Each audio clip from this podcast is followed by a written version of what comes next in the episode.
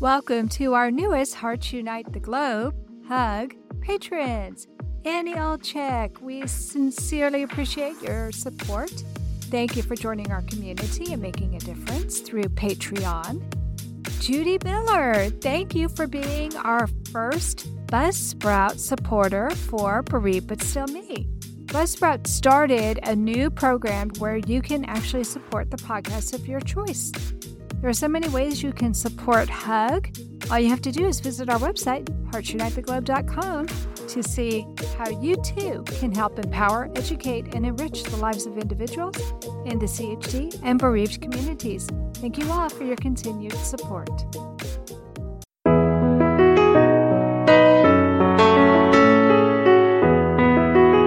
Welcome to Heart to Heart with Anna, featuring your host, Anna Jaworski. Our program is a program designed to empower the CHD or congenital heart defect community. Our program may also help families who have children who are chronically ill by bringing information and encouragement to you in order to become an advocate for your community. Now, here is Anna Jaworski.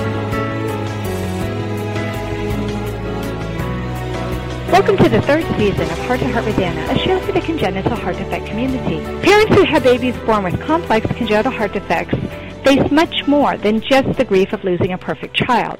For parents whose children have to undergo open heart surgery within the first year of life, there are so many uncertainties. Of course, the most immediate concern is whether or not the child will survive the surgery. But once one gets past that, there are so many other things that parents must face. According to an article published in Pediatrics, the most common long-term complication of CHD surgery during infancy is brain injury. The youngest patients are at the greatest risk. These brain injuries sustained early in life have lifelong repercussions. In another article that discusses cognitive function and academic ability, published in 2001 by Heart, Dr. Wray and Dr. Sensky conducted their research on children three and a half years of age and older because the previously published research had contradictory results. Some research indicated that children with cyanotic defects or heart defects that result in less oxygen in their bloodstream than is optimal performed better cognitively if they were operated on earlier in life. Some research did not support that hypothesis. It appears that the techniques the researchers have used in the past made their results questionable. Dr. Wray and Dr. Sensky created a research project to test a number of hypotheses. The test looked at children who were healthy compared to children with heart defects, both cyanotic and acyanotic, and children with a completely different chronic illness, children awaiting bone marrow transplantation. They also looked at the age the children were when they had their open heart surgery to see if cognitive outcomes would be better the younger the children were when operated on. Although the researchers admitted that their sample size was small, that some children were lost to follow-up care, and that some children died, they felt the results were sufficient to draw some conclusions. There is good news. Pre-operatively, or before the children with congenital heart defects were operated on, they showed only minimal differences from the healthy group of children regarding IQ and school achievement. Additionally, children with acyanotic congenital heart defects actually achieved higher scores than would be expected from the test's standardized norms. But that confirmed research that had been reported before. The researchers postulated that this was a reflection that the standardized norms are no longer accurate, but I question their postulate. Could this instead be evidence that children who receive early childhood education are not only able to catch up to their peers, but might even exceed expectations? This is something I wish the doctors had also considered. The doctors felt that this was evidence that parents should be encouraged to treat their children normally and for them to expect normal childhood development. Sadly, the same was not true for the children with cyanotic congenital heart defects or those who awaited bone transplantation. Because these children performed similarly to each other, the doctors posited that, for older children at least, certain types of congenital heart defects have greater impact on cognitive development than others. Their poor performance on the academic test supports the view that schooling is affected despite the IQ being within normal range. These researchers found that the cognitive impairment increased with age. Therefore, the younger children with cyanotic congenital heart defects were less different from their acyanotic peers when they were little. The researchers said there may even be a critical age for corrective surgery of cyanotic congenital heart defects. Otherwise, the consequences of hypoxia or reduced oxygen in the bloodstream will result in even greater cognitive impairment as the child ages. The doctors say that the future looks brighter for children with acyanotic congenital heart defects than in the past. However, they also state that children with cyanotic congenital heart defects are more at risk than their peers for cognitive problems and that they may continue to experience such problems long after surgery is conducted. They say that longer term follow-up is required to determine the extent of cognitive impairment in these children and how best to overcome it. Clearly, our topic today, Forever Young, dealing with cognitive impairments and congenital heart defects, is something that needs to be addressed. Today's guest is Heart Mom, Nancy Jensen. Nancy Jensen and her husband Carl have three heart healthy sons and Jessica, who was born with tetralogy of Fallot, pulmonary atresia, severe pulmonary artery stenosis, non-confluent pulmonary branches, major aortopulmonary collateral arteries, or EMPACAs, and DiGeorge syndrome. Jessica was very blue her whole life. Despite five heart surgeries, she never had a complete repair. Jessica became oxygen dependent about seven years of age and needed a motorized wheelchair at age nine because walking became too difficult for her. Jessica had two strokes, which greatly affected her development. She eventually recovered from most of the physical deficits caused by the strokes, which surprised all of the specialists. Jessica started school at three years of age and remained in special education until she graduated from high school in 2008. Sadly, Jessica passed away on October 4, 2010. Although she wasn't expected to survive childhood due to the severity of her congenital heart defects, she amazed everyone. She was a happy, loving person who survived to be 22 years of age despite all of her medical issues. Many of my longtime listeners may remember Nancy Jensen from season two. She was one of my guests in the episode about school issues. So welcome back to Heart to Heart with Anna, Nancy. Well, thank you, Anna. I'm glad to be back. I was amazed with the research that I did, especially since over 20 years ago, it wasn't uncommon with children with complex congenital heart defects to suffer from cognitive impairment. But what surprised me was that it looks like that's still the case. When did you discover that Jessica was cognitively impaired? Well, Jessica was very sick from the get-go. She was in the hospital a lot. She had her first surgery when she was five months old, but every little illness would send her back to the hospital. So we were followed very closely, and she had her first stroke when she was five months old with her first heart surgery. And what happened with her was a blood clot broke off in the heart and went to the brain in the speech area, and so it made her right side weak. So she was able to get therapy starting from mm-hmm. even in the hospital before she went home. So we knew wow. very early on that she was delayed. Mm-hmm. Well, hindsight's twenty twenty, and looking back now, I'm sure you can see certain signs that let you know that she was cognitively challenged. Obviously, even in the hospital, they knew that she was cognitively challenged. But can you give some parents a better idea of certain signs that they should be looking for to determine whether or not their children needs therapy? I mean, clearly with Jessica, because of that stroke at such an early age, and because of where the stroke happened, they knew that she would need remediation immediately in order to have a chance to have some kind of normal normal childhood development, normal for Jessica. So for parents whose yeah. children maybe don't have a stroke that early, but who are a little concerned, what kind of signs do you think they should look for? Oh, definitely not reaching the milestones, such as not rolling over at the age they're supposed to, or being able to sit up, or lots of different milestones. And like with mm-hmm. Jessica, she would point at something and kind of grunt and she had a real hard time forming words. I knew because of the stroke to look for that. I know there are a lot of mm-hmm. children that have a difficult time forming words and different things, and I realized after a short while that she sounded like a young man that I grew up with who had Down syndrome. He wasn't mm-hmm. able to talk, but he would point and make certain noises. And so I brought that up to Jessica's homebound teacher. And we started teaching her sign language. And of course, with her stroke and being such a young child, she couldn't necessarily sign exactly the way ASL, the American Sign Language. So she had her own Jessica sign. And she really, really took off with it. So thankfully the stroke didn't cause problems with her understanding speech, just formulating the words. So she finally right. could communicate, and she was so much happier. Oh yeah, absolutely. That makes complete sense. So her gross motor development with her hands and her arms was not affected as much as her speech development. Is that what you're saying? Well, it was affected. She wasn't able to sit up until she was about a year old. And mm. part of her problem was that her heart was so weak and she had weak muscle tone. And we couldn't necessarily do exercises a lot with her because of her heart. So they told me that it was pretty common with children with CHD that they were at least somewhat delayed in the beginning part of their lives due to their heart not functioning well enough for them to be able to crawl, to right. work right. on motor skills. Yeah, and Jessica did walk until she was 2 Mm-hmm.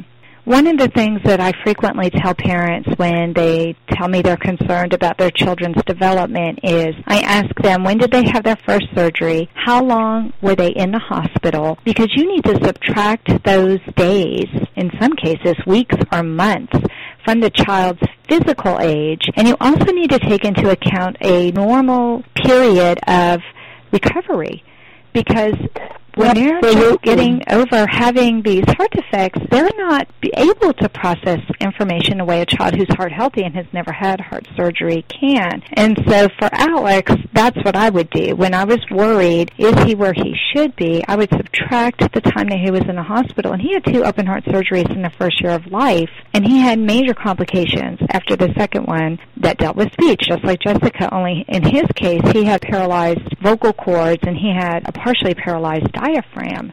So that definitely interfered with everything. And so I think that parents need to keep in mind when they look at what any of those what to expect books or normal child, child development books, our children start out minus. because they start out on paralyzing drugs. Yeah, I mean they're paralyzed, they're sedated, they're pinned down so that they don't pull all their tubes out and that's just not normal and children don't just learn from hearing or seeing they learn from doing. And our kids are restrained from doing very early in life. So i think what you said that was very good. Look at those those little milestones and the big milestones too. But i'd like to caution parents subtract the time your children were in the hospital plus a normal recovery period. And think about it. A normal adult who goes and has something done, they're usually given a six to eight week recovery period. I think our children deserve the same kind of consideration with their milestones, with the development that they go through. And for a lot of our kids, their development is interrupted. And it sounds like that was definitely the case with Jessica, where she had not just one open heart procedure, but multiple open heart procedures over the course of her life. Is that true? Absolutely. And as you mentioned, that you need to uh, subtract the amount of time that they're recovering from surgery. Jessica's therapists were very good to remind me about that. And so I didn't stress quite as much. Um, Jessica's mm-hmm. progressed. She was below her peers, but mm-hmm. she seemed to progress on her own little scale up until a certain point. And then it seemed beyond that, she just for years was stuck at like age seven or eight. And every once in a while, he would come up with something that you would think a much older child would be able to think of. But those moments didn't last very long. She was, mm. like you said, forever a little girl let's do one more question and then we'll cut to a commercial break. You said that okay. Jessica started school at age three, but you also said she received therapy in the hospital. So was she receiving ongoing therapy even before she entered the early childhood program at age three? Oh, yes. We have different programs here in Arizona. I don't know what other states have. But she was able to have a homebound teacher she had occupational therapist, a physical therapist, and a speech therapist. And they would come in depending on how urgent the need was. Sometimes weekly, the homebound teacher came weekly. And in the beginning, the occupational therapist and physical therapist came in weekly as well. So we had those ongoing visits. And then it became more apparent that she needed the speech. Then the mm-hmm. speech therapist started coming in more and so we were constantly doing therapy, and I would learn what it was that they wanted me to do so that I could do it with her daily until we saw them again. And there were times you could tell that she was tired, and I could see her heart beat pounding in her neck, and she was getting blue, and I'd have to make them stop and say, that's enough, and you know this later in the day. I kind of just watched her and monitored her with the therapist so that she didn't overdo it, but that she would be able to learn and grow and develop. You were such an awesome mom. You are such an awesome mom. But I mean, Jessica was just so lucky to have you. You were right there with her every step of the way. And I just feel like she was such a lucky little girl. Well, at one point, as she was very young, I just realized that if she was going to have any chance at life, it had to be me. There was nobody else able to step up and do what she needed to be done in order to have any chance at a happy life. And I was yeah. fortunate enough that my husband was able to work extra jobs so that I could be at home with her and at the hospital with her and therapy with her. Right, right. That love and support, I'm sure, is why she lasted for 22 years instead of succumbing to her heart defect earlier, which is what all of the experts expected. So kudos to you, Nancy. You helped a miracle occur, and I, I think that's just amazing. Well, we do need to take a quick commercial break, but don't leave yet. Up next, Nancy is going to tell us about the pros and cons of having a child with a cognitive impairment when we return to Heart to Heart with Anna. Anna Jaworski has written several books to empower the congenital heart defect or CHD community. These books can be found at Amazon.com or at her website, www.babyheartspress.com. Her bestseller is The Heart of a Mother, an anthology of stories written by women for women in the CHD community. Anna's other books, My Brother Needs an Operation, The Heart of a Father, and Hypoplastic Left Heart Syndrome, a handbook for parents, will help you understand that you are not alone. Visit babyheartspress.com to find out more. Welcome back to our show, Heart to Heart with Anna, a show for the congenital heart defect community. Today we are talking with heart mom Nancy Jensen, and our show today is Forever Young, dealing with cognitive impairments and congenital heart defects. We just finished talking with how Jessica was born with a complex congenital heart defect and how she suffered a couple of strokes in her early years, which required her to seek early education.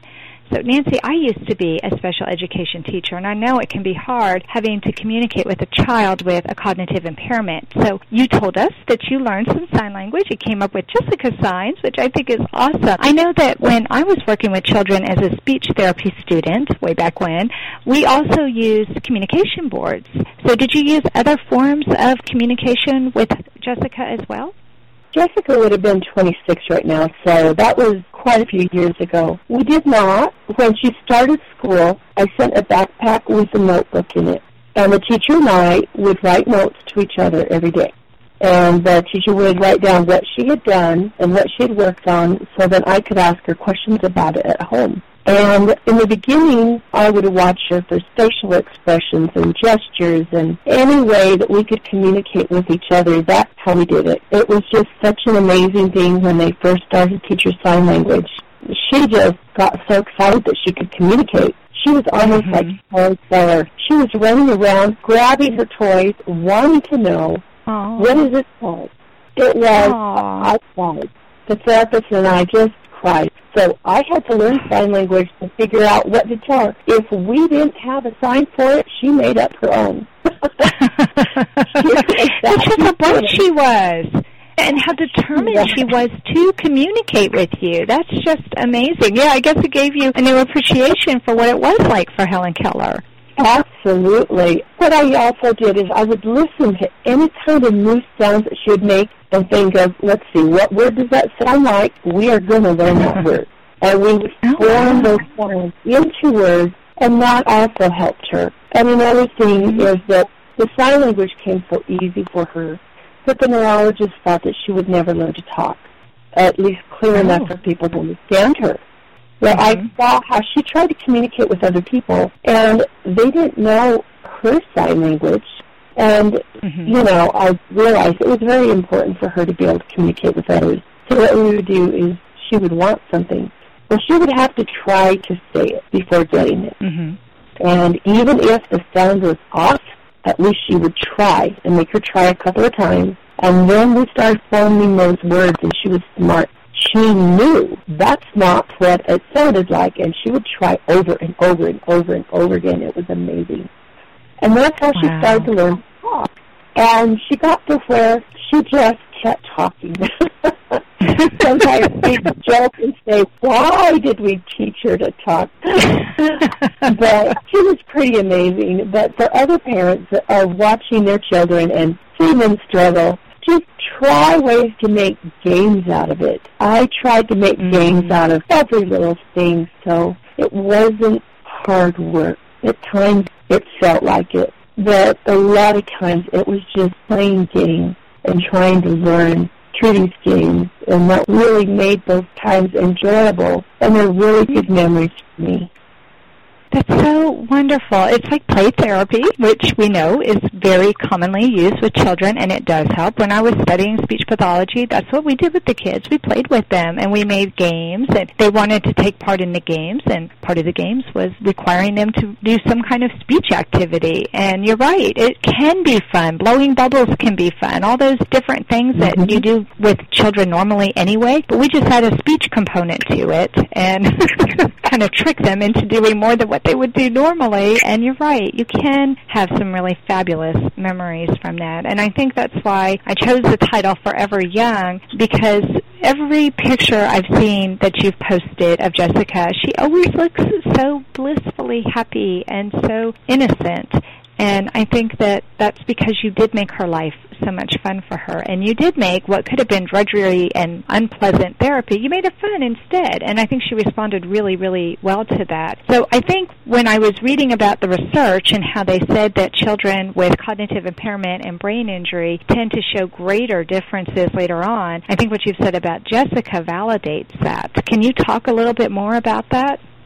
Sure. It was really surprising to all of us that she didn't continue up on that curve, that she was below her peers, that, as I said before, she was kind of going up, and then she just kind of stayed there.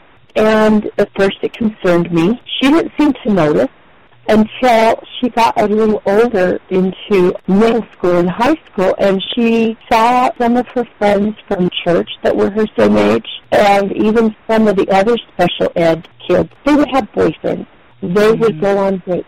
They would do all these other things. Some of them even got part-time jobs.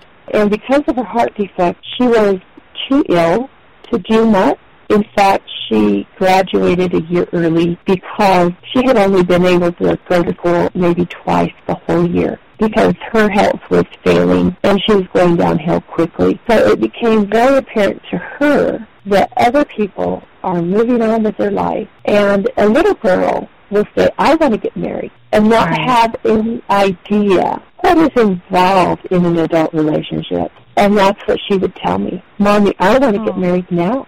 And some of Aww. her friends would get married. And it was really hard. Well, Mommy, how come I can't have a boyfriend? And I took her to a couple of dances. She was in a motorized wheelchair. She didn't know what to do. And yeah. she got very tired very quickly. Mm-hmm. In fact, it was kind of cute the first dance I took her to, her older brother went, and she went out with a young man out on the dance floor, but she just kind of sat there in her chair, and he was dancing around her a little bit, looking at me like, what? And then she saw her brother dancing, and she zoomed right back to me, left the profile on the dance floor, and said, Mommy, Jesse's dancing with a girl.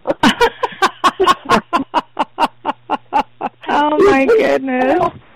She was just a little girl, and we did have a lot of fun because she stayed that innocent, loving little girl that there were a lot of times that she felt left behind. And her younger brothers yeah. Grew up. They were at her level for a while, and then they grew up beyond her, and she didn't understand why they didn't want to play with the little toys with her anymore. Mm-hmm. So there were some difficult times there. To me, I wonder if that wasn't the most difficult part of having a child with a cognitive impairment like that is that she seemed with it enough to know that things weren't staying the same around her, but she felt the same. She felt she wasn't changing. Do you think that was one of the most difficult things that you had to deal with in having a child with a cognitive impairment?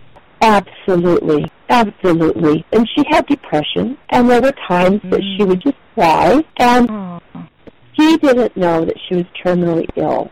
Every once in a while, Right. she would say something that made me think, well, deep down she knows because she would mm-hmm. say something like, Mommy, when I'm in heaven, will you think about me? Things like that. Oh, But then there were Wow. times that, right. And then she would just move on. I mean, it was just part of everyday life. wow. That's a really heavy thing for a kid to have to think about or to even wonder about. And yet she was able to kind of put those pieces together that she probably wasn't going to be with you forever. It's like she always knew when she was just a little girl. I mean, physically a little girl.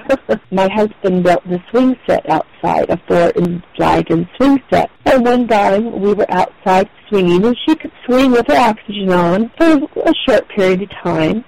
And then when I would say, come on, you're getting blue, we need to go in and we need to rest. And she got out of the swing and the swing kind of was still swinging. She goes, Mommy, when I'm in heaven, if you see the swing swinging, it's me, okay?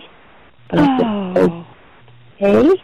And then we went Wow. inside and we got out coloring books and things. So Wow. it was really she had no idea how profound she was with some of these statements to you. I mean, every once in a while, something like that would just come up, and then it would be gone. Um, yeah, but enough to make you recognize that it's almost like she was trapped in that body. yeah. There was Um, so much I- more to her that we didn't get to know. Oh, very much so. There were times when she would cry and just really be down about her life and how hard it was. And so I would try to figure out how to cheer her up. And finally I just said, okay, Jessica, we're going to play a game and we're going to take turns and we're going to each say something that we like about you. She's like, what? I want to. I'd say, well, I'm going to start. So I start. I like your beautiful smile. And she'd go, uh-uh, I don't want to. So then I'd say, and I love your drawing, and that's two. And then three, I love the stories you make up. And then she started to get interested. And then she would Mhm. start, and she loved to talk about the story that she'd made up. And she kind of lived in a fantasy world in her mind. And when we would start talking about that, or when we'd start talking about the people who loved her, she would perk up. And then I had a hard time getting her to calm down to go to sleep because she wanted to still talk, talk, talk. oh my goodness. she would sit down, I would say, "Okay, Jessica, we got to play the game." And we can only do five. So oh, yeah, you had to limit it. well, that is Yeah. such a wonderful game to play, though. I mean, talk about a way to help somebody see that the glass is half full instead of being half empty. And what a beautiful tribute to the relationship that you had with your daughter, that you could see past all the glaring problems that were there and focus on all the things that made her special and that made you happy that you were her mommy. I think that game was inspired. Yeah, it sounds like it was. And I believe I've had a lot of inspiration and a lot of divine help throughout the years. I did not do this alone. Right, right. I think that's how most of us heart moms feel. We know that we're not in this alone, and I think our children have guardian angels that look over them, and I think we have guardian angels to help us out sometimes too and inspire us with different things, different things that we may say that are not what a parent who doesn't have a special child would say. Uh, I hate it that we have to go to another quick commercial break, but we do. But don't leave yet Okay. because when we come back, we can hear Nancy's parting words of advice when we return to Heart to Heart with Anna. Anna Jaworski has spoken around the world at congenital heart defect events, and she is available as a keynote or guest speaker for your event. Go to hearttoheartwithanna.com to learn more about booking Anna for your event. You can also find out more about the radio program, keep up to date with CHD resources and information about advocacy groups, as well as read Anna's weekly blog. Anna wants you to stay well connected and participate in the CHD community. Visit hearttoheartwithanna.com today. Welcome back to our show, Heart to Heart with Anna, a show for the congenital heart defect community. Today we are talking with heart mom Nancy Jensen, and our show is entitled Forever Young, dealing with cognitive impairments and congenital heart defects. And I want to thank Nancy for coming on Heart to Heart with Anna again. This topic is so important for us to discuss because so many of our heart warriors suffer from some kind of stroke or cyanosis or cognitive impairment.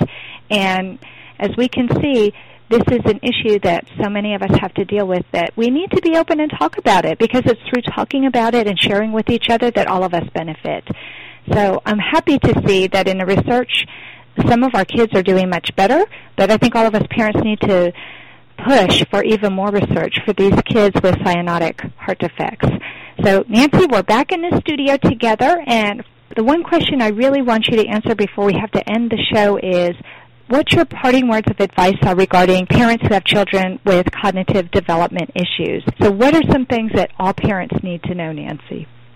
Well, first of all, don't ever, ever give up. If you know your child is having issues and you want evaluations and people aren't getting them done, keep pushing. You have the right to receive these services. And if she had not received the early intervention, if we had not started the speech therapy and the occupational therapy and the physical therapy, she probably never would have learned to talk. She may have never right. learned to walk. And mm-hmm. she just had so much of a happier life. And even though this life is very, very hard, try to appreciate and enjoy all the little things. That's one thing Jessica taught me. She loved little games. She loved joking around. And we made every little moment that we had together fun, even throughout the pain and the difficult times in her life. We just enjoyed every moment. It's worth it. Just don't give up. Keep it up. I think that's excellent advice. And that's a message from Nancy and from her daughter Jessica. I can't think of a better way to conclude this episode of Heart to Heart with Anna. Please come back next week on Tuesday at noon Eastern Time. Until then, please find and like us on Facebook. Check out our website, hearttoheartwithanna.com and our Cafe Press Boutique. Follow our radio show and remember, my friends, you are not alone.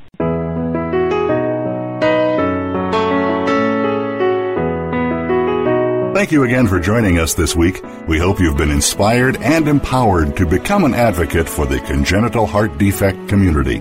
Heart to Heart with Anna, with your host Anna Jaworski, can be heard every Tuesday at 12 noon Eastern Time. We'll talk again next week.